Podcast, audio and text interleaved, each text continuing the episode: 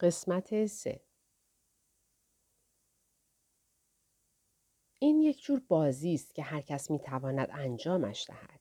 اما برای میتسیماری نه یک بازی که به یک کمای شخصی بدل شده است.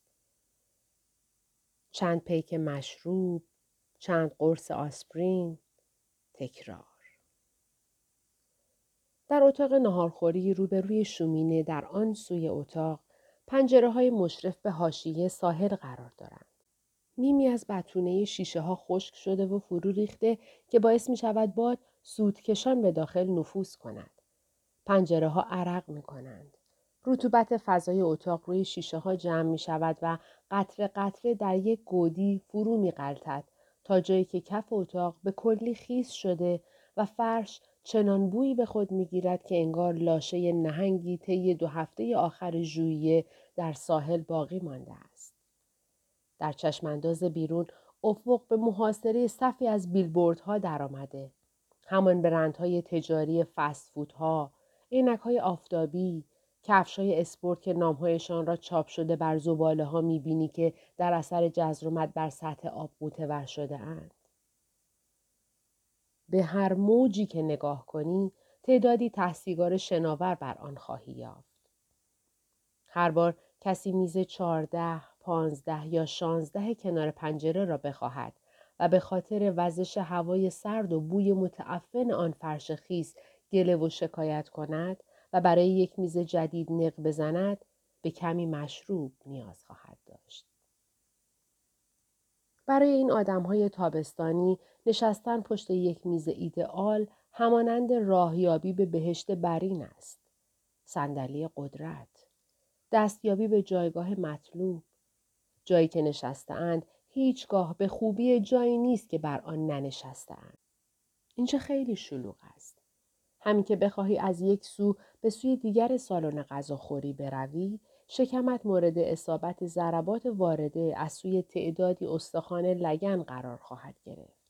از کیفهای دستی سیلی می‌خوری. پیش از ادامه ماجرا شاید بهتر باشد لباسهای بیشتری بپوشی.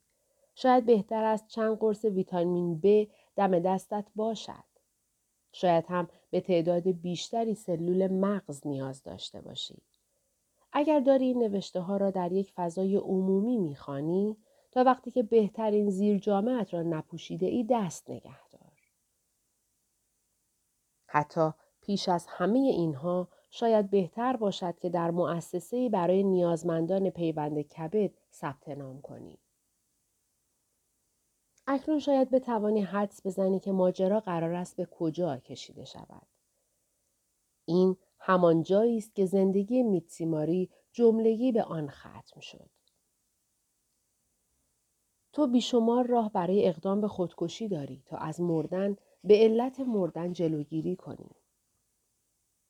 هرگاه زنی از اهالی خشکی اصلی همراه با جمعی از دوستانش که همگی باریک اندام و برونزه اند وارد اینجا می شوند و با دیدن وسایل چوبی و رومیزی های سفید، گلدان های کریستالی باریک و مملو و از روز و سرخس، بشقاب های نقره عتیقه آه می‌کشند؟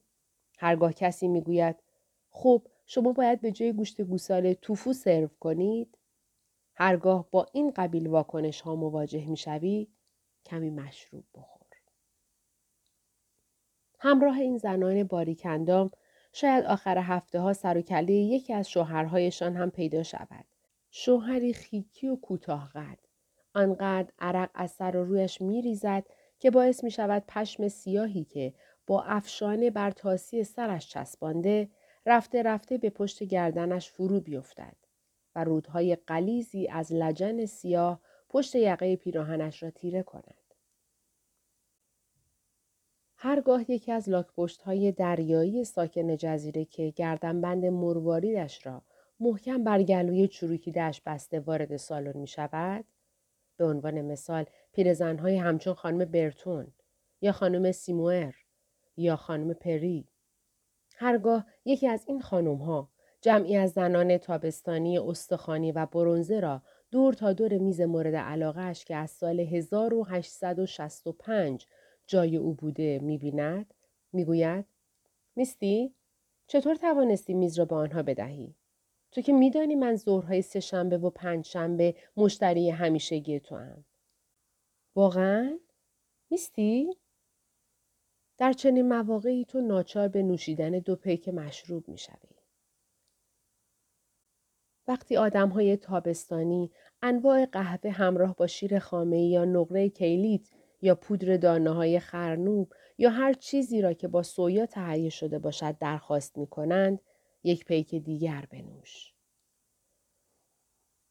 اگر انعام نمی دهند یک پیک دیگر بنوش.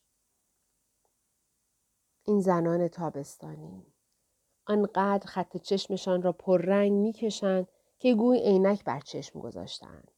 آنها خط لب قهوه‌ای پررنگ می‌کشند. بعد می‌خورند و می‌خورند تا جایی که رژ لب در بخش داخلی لبهایشان کاملا محو می شود. بعد می چیزی که باقی مانده چیزی نیست جز یک میز که مشتی دختر بچه لاغر استخوانی دورش نشستند و دور دهان هر یک از آنها حلقه کثیف نقش بسته است. ناخونهای نوک عقابی بلندشان رنگ پاستلی آب نباتهای بادامی شکل جردن را دارد. وقتی تابستان است و تو کماکان مجبوری به آن شومینه دودزا سوخت اضافه کنی، یک لایه از لباسهایی را که پوشیده ای از تن در بیاور. وقتی باران میبارد و پنجره ها با وزش باد به ارتعاش در می آیند، یک لباس دیگر تنت کن. چند پیک مشروب، چند قرص آسپرین، تکرار. وقتی مادر پیتر همراه با دخترت طبی به اینجا می آیند و انتظار دارند که تو مثل برده پیش خدمت مادر شوهر و بچه خودت بشوی دو پیک برو بالا. وقتی هر دو آنجا پشت میز شماره هشت می نشینند و مام بزرگ ویلموت به طبی می گوید مادرت اگر فقط اندکی تلاش می کرد هنرمند مشهوری می شد یک پیک برو بالا.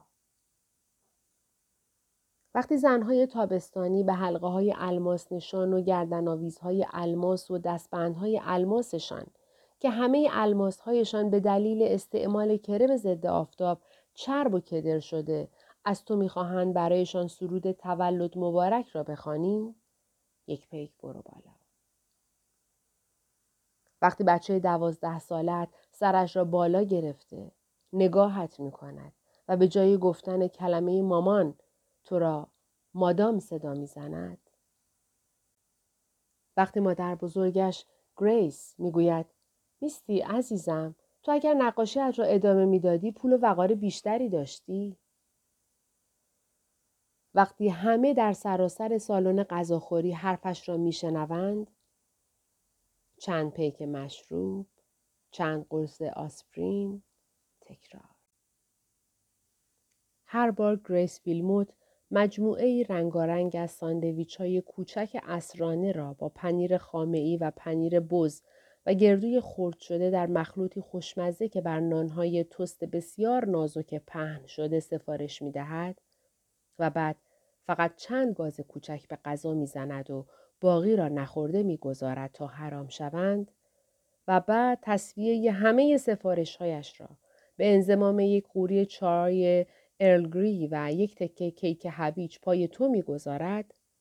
در حالی که تو حتی روحت هم خبر ندارد که او چنین کاری کرده؟ تا جایی که بعدا می‌بینی رقم روی چک دستمزدت به دلیل کسر چندین سفارش غذا و چندین هفته که فلواقع با قرض و بدهی به هتل ویتنسی سپری شد تنها 75 سنت است به صرافت یک حقیقت میافتی به اینکه تو چیزی نیستی جز یک زارع مزد و مواجب بگیر در مزرعه ای که صاحبش نیستی. کسی که احتمالا قرار است برای باقی عمر در سالن غذاخوری چوب و طلا محبوس بماند. بسیار خوب. حالا پنج پیک برو بالا. هر بار سالن غذاخوری شلوغ می شود و همه سندلی های طلا دوزی شده توسط تعدادی زن چه از اهالی جزیره چه خشکی اصلی اشغال می شوند و همگی با هم قرقر می کنند که چرا قایق سواری طولانی و زمان بر شده و چرا دیگر جای پارک کافی در جزیره نیست و چطور شده که سابقا برای صرف نهار نیازی به رزرو نبود اما الان هست و چرا حالا که اینجا خیلی خیلی شلوغ شده بعضی ها در خانه هاشان نمی کپند؟ همه این سقلمه ها و ضربات آرنج ها از هر سو همه این صداهای گوشخراش مملو و از نیاز که مدام آدرس می‌پرسند و خامه غیر لبنی سفارش می‌دهند و البسه تابستانی سایز دو می‌خواهند و شومینه که باید حسب الامر روشن بماند چون یکی از عادات و رسوم هتل است بسیار خوب یک لایه دیگر از لباسهایت را در بیاور اگر تا اینجای کار هنوز مست و نیمه اوریان نشده ای معلوم است که خوب به موضوع توجه نمی کنی. وقتی ریمون پادوی رستوران تو را در یخچال صنعتی بزرگ مییابد و یک بطری شری در دهانت میچپاند و می‌گوید میستی؟ کارینیو سالوت وقتی چنین اتفاقی میافتد بطری را با او بنوش. بگو به سلامتی شوهر کودنم. به مبارکی خانهمان. به امید آنکه راهی به کلیسای کاتولیک بیابد به سلامتی مادر شوهر دیوانم که ساندویچ های کوچک پنیر بری و پیاز سبز را دهن مالی می کند و نخورده و نصف و نیمه رهایشان می گذارد. بعد بگو تیامو ریمون. سپس به عنوان پاداش یک پیک دیگر بنوش. هرگاه یک فسیل پیر و تکیده از خانواده های خوب ساکن جزیره سعی می کند توضیح دهد که چطور اصالتا نسبتش به خانواده برتون می رسد اما مادرش یک سیموئر و پدرش تاپر بوده و مادر پدرش یک کارلایل بود و به عبارتی فرزند اموزاده والدین تو محسوب می شود و بعد دست سرد و نرم و چروکیدهش را هنگامی که تو داری تلاش می کنی بشقاب های نشسته سالاد را تمیز می کنی تالا پیروی مچت می اندازد و می گوید میستی چرا دیگر نقاشی نمی‌کشی؟ و تو خودت را می‌بینی که داری پیر و پیرتر می‌شوی و زندگیت مار پیچوار در سطل آشغال سقوط می‌کند؟ دو پیک برو بالا. چیزی که در دانشکده هنر به تو نمی آموزند این است که هیچگاه تحت هیچ شرایطی نباید به مردم بگویی که می‌خواهی روزی هنرمند شوی. پس از حالا این را بدان. برای باقی روزهای عمرت مردم با تکرار این جمله که تو سابقا در سالیان جوانی چه بی اندازه شیفته نقاشی بودی شکنجت خواهند کرد. آری تو سابقا عاشق نقاشی بودی. چند پیک مشروب، چند قرص آسپرین، تکرار. صرفا جهت ثبت وقایع امروز همسرت یک چاقوی کرهبری را صحبا در سالن نهارخوری هتل روی زمین میاندازد وقتی خم می شود تا آن را بردارد تصویر چیزی در پهنای چاقوی نقره‌ای منعکس می شود. انگار چند کلمه بر سطح زیرین میز شماره شش نوشته شده. همسرت چهار دست و پا کنار میز می نشیند و لبه رومیزی را بلند می کند. بر سطح چوب کنار یک آدامس سفت شده و ذرات خشکیده آب دماغ نوشته شده نگذار دوباره کلاه سرت بگذارند. با مداد نوشته شده یک کتاب در کتابخانه انتخاب کن. ابدیتی ساخته دست یک آدم. اثری ماندگار از او. این زندگی او پس از مرگ جسمش است. صرفا جهت ثبت وقایع هوا امروز بگی مملو و از رگبارهای وقت و بی وقت ناامیدی و آزردگی است. پیام زیر میز شماره شش این دستخط کمرنگ نوشته شده با مداد توسط کسی به نام مانورا کینکید امضا شده.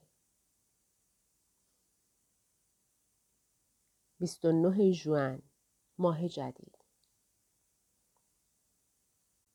در اوشن پارک مرد در جلوی خانهش را باز می کند.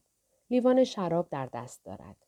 نوعی شراب روشن پرتغالی رنگ لیوان را تا جایی که انگشت اشاره بر دیوارش قرار گرفته پر کرده است.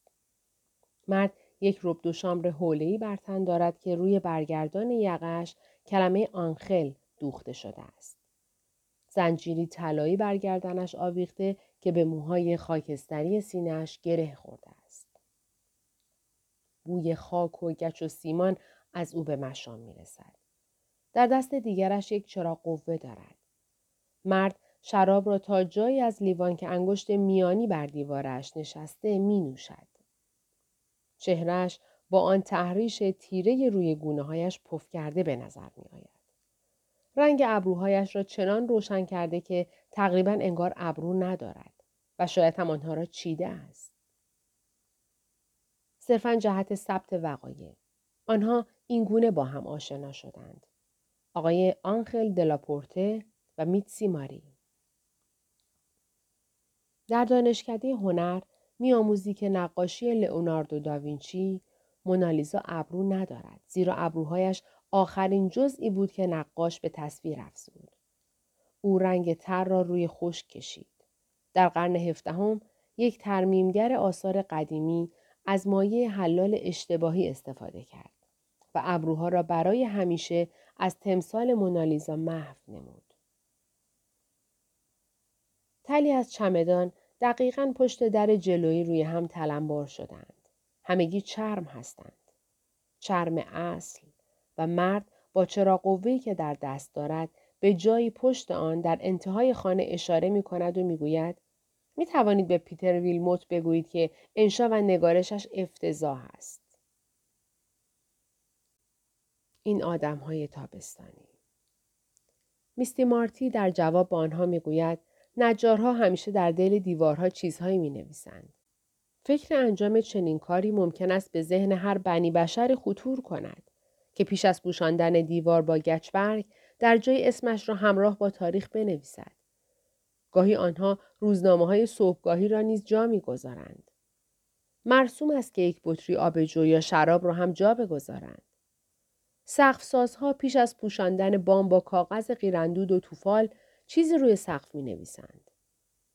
قالب سازها پیش از پوشاندن تخت بندی ها با چوب های مخصوص رکوبی یا پلاستر گچ و سیمان رویشان چیزی می نویسند. اسم و تاریخ.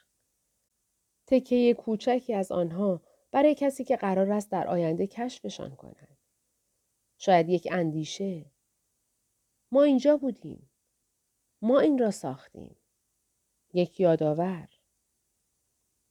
می توانی اسمش را سنت بگذاری یا خرافه یا فنگشویی.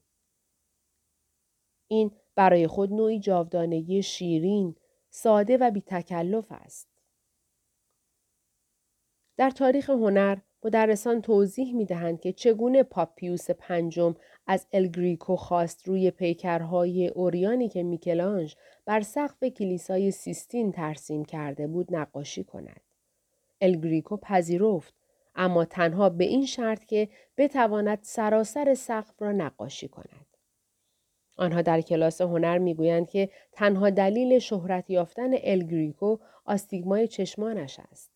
به همین خاطر بود که او اندام انسان را کج و معوج می کشید. زیرا نمی توانست خوب ببیند. او دستها و پاها را بیش از حد دراز می کشید که به دلیل تأثیر دراماتیکی که بر آثارش میگذاشت به شهرت رسید. از هنرمندان شهیر گرفته تا پیمانکاران ساختمانسازی ما همه در پی آنیم که امضایی از خود به یادگار بگذاریم. آخرین اثر ماندگار ما. زندگیت پس از مرگ. ما همه می خواهیم خودمان را شهر دهیم. هیچ کس خوش ندارد که از یاد برود. آن روز در اوشن پارک آنخل دلاپورته اتاق نهارخوری را به میستی نشان داد. تخت کوبی ها و کاغذ دیواری آبی راه را. جایی در وسط دیوار یک سوراخ بدترکیب و عمیق به چشم می‌خورد که کاغذ دیواری را پاره کرده و پلاستر گچ و سیمان را شکافته است. میستی به مرد می‌گوید معمارها آنها گاهی تلسم یا یک نشان مذهبی آویخته بر زنجیر با خود میآورند و در شومینه آویزانش می‌کنند تا جلوی ورود ارواح پلید را به درون لوله دودکش بگیرند. معمارها در قرون وسطا گربه ها را توی دیوارهای ساختمان های نوساز زنده به گور می کردند تا برایشان خوششانسی بیاورد. یا حتی همین کار را با زنان زنده انجام می‌دادند تا به ساختمان ها روح ببخشند.